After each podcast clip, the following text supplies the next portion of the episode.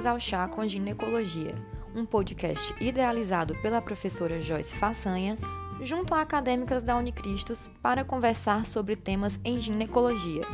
Meu nome é Mariana Coelho e hoje vamos falar sobre câncer de colo uterino, o que o provoca e como prevenir e rastrear. Começaremos relembrando um pouco da histologia uterina.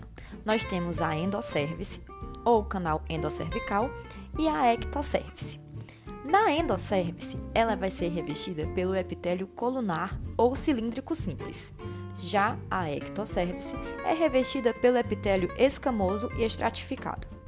A linha virtual que une os dois epitélios é chamada de JEC, junção escamo-colunar. A JEC pode estar tanto na endo como na ectocervice. No período do menacme, geralmente a JEC situa-se ao nível do orifício externo ou externa a esse, na ectocervice. Com a JEC externa ao ósseo cervical externo, a presença do tecido colunar na ectocervice. E isso é o que nós chamamos de ectopia. Essa porção de tecido colunar em contato com o ambiente vaginal, que vai ter um pH diferente por ser mais ácido do que o canal endocervical, vai sofrer metaplasia e dar origem a um novo epitélio com células mais adaptadas ao meio vaginal ácido. Ele vai transformar-se em um epitélio escamoso. O tecido metaplásico é fisiológico no colo uterino, e essa área de metaplasia é chamada de zona de transformação, ou ZT. É nessa zona de transformação que vai ocorrer 90% das lesões precursoras ou malignas do colo uterino, porque vai ser uma área de grande multiplicação celular.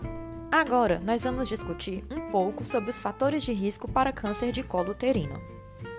Nós sabemos que o HPV é o principal fator de risco para o desenvolvimento de atipias na zona de transformação, sendo responsável por 99% dos casos de câncer de colo uterino. A infecção pelo HPV é um fator necessário, mas não o suficiente para o desenvolvimento do câncer. Mesmo na presença da infecção pelo HPV, o câncer é um desfecho raro. Entre os HPVs de alto risco oncogênico, nós temos o tipo 16 e 18 como os responsáveis por 70% dos casos de câncer de colo. Na maioria das vezes, a infecção cervical pelo HPV é transitória e vai regredir espontaneamente entre seis meses até dois anos após a exposição. O pequeno número de casos que não vai resolver espontaneamente, nós chamamos de infecção persistente, e essa pode ser a precursora para o desenvolvimento do câncer. Estudos indicam que as lesões intraepiteliais de baixo grau, que é a sigla LIEBG ou antigo NIC1, refletem apenas a infecção temporária pelo HPV e a maioria regride espontaneamente, principalmente nas mulheres mais jovens. Já as lesões intraepiteliais escamosas de alto grau, que é a sigla LIEAG, que é o antigo NIC2 e NIC3, vão apresentar maior potencial para a progressão do câncer e devem sempre ser investigadas e tratadas. Além do HPV, devemos investigar outros fatores de risco, como os relacionados à exposição sexual. Esses estão associados ao risco de aquisição pela infecção por HPV, como, por exemplo, a existência de múltiplos parceiros, sexarca precoce, ISTs, multiparidade, e parceiro sexual de risco. Temos também os relacionados ao hospedeiro imunidade, que são aqueles facilitadores de infecção persistente.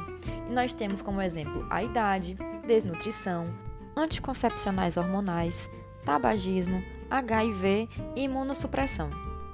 A infecção pelo HPV apresenta-se na maioria das vezes de forma assintomática e com as lesões subclínicas. Elas vão ser visíveis apenas após a aplicação de reagentes como ácido acético ou Lugol. Também podem ser vistas por meio de técnicas de magnificação, que é aquela chamada colposcopia. Ao exame físico, alguns achados são sugestivos de câncer de colo uterino ou lesões precursoras. Se você não sabe realizar um exame especular, é só assistir o nosso vídeo no canal do YouTube Chá com Ginecologia. Lá a gente demonstra como deve ser realizado esse exame. Ao exame especular, nós vamos encontrar um colo uterino que pode apresentar-se macroscopicamente normal, também pode estar friável, que sangra facilmente. O conteúdo vaginal pode ser purulento ou sanguinolento. Podemos evidenciar também lesão de crescimento exofítico ou endofítico, massa polipoide, tecido papilar ou colo em forma de barril, ulceração cervical ou massa granular e até área ulcerada necrótica. No toque vaginal, podemos ter alterações na forma, tamanho, consistência e mobilidade do colo uterino, como também das suas estruturas subjacentes. Mas essas alterações vão estar presentes apenas em casos de doença mais avançada. No estágio invasor da doença, os principais sintomas são sangramento vaginal, que pode surgir de forma espontânea ou após o coito e até mesmo após a realização de algum esforço. O corrimento vaginal vai ser líquido, com odor e pode estar ou não tinto de sangue.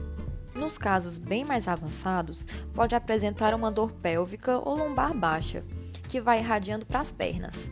Isso é decorrente da compressão dos órgãos adjacentes. Podem também estar associados queixas urinárias, como a hidronefrose e a uremia por obstrução ureteral. Temos também até queixas intestinais. Para a profilaxia de infecção por HPV, o preservativo é a opção de método de barreira. Além disso, como forma de prevenção, o Ministério da Saúde preconiza a vacinação do HPV com o tipo de vacina quadrivalente. Ela vai cobrir os subtipos 6, 11, 16 e o 18, sendo os subtipos 16 e o 18 aqueles de elevado risco oncogênico, como já foi dito anteriormente. A vacinação é realizada em duas doses, sendo a segunda dose após seis meses a primeira. No sexo feminino, a vacinação ocorre entre os 9 e 14 anos de idade e no sexo masculino, entre 11 e 14 anos de idade. E para finalizar, vamos falar um pouco das diretrizes de prevenção do câncer de colo uterino do Ministério da Saúde. O Ministério preconiza o rastreamento do câncer de colo uterino, sendo o exame ideal a colpocitologia oncótica, que é o Papa Nicolau.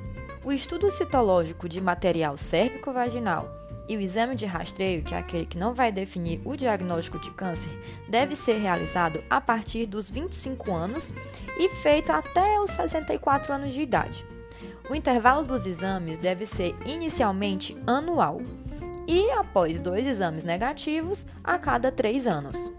Se você ainda não aprendeu ou tem dúvidas sobre a técnica de coleta do exame colpocitológico, é só assistir também no nosso canal no YouTube, Chá com Ginecologia, que vai ter lá fazendo a demonstração. No próximo podcast, teremos a interpretação do resultado da colpocitologia oncótica e o diagnóstico do câncer. Bom, pessoal, chegamos ao fim da nossa revisão, espero que vocês tenham gostado e até a próxima!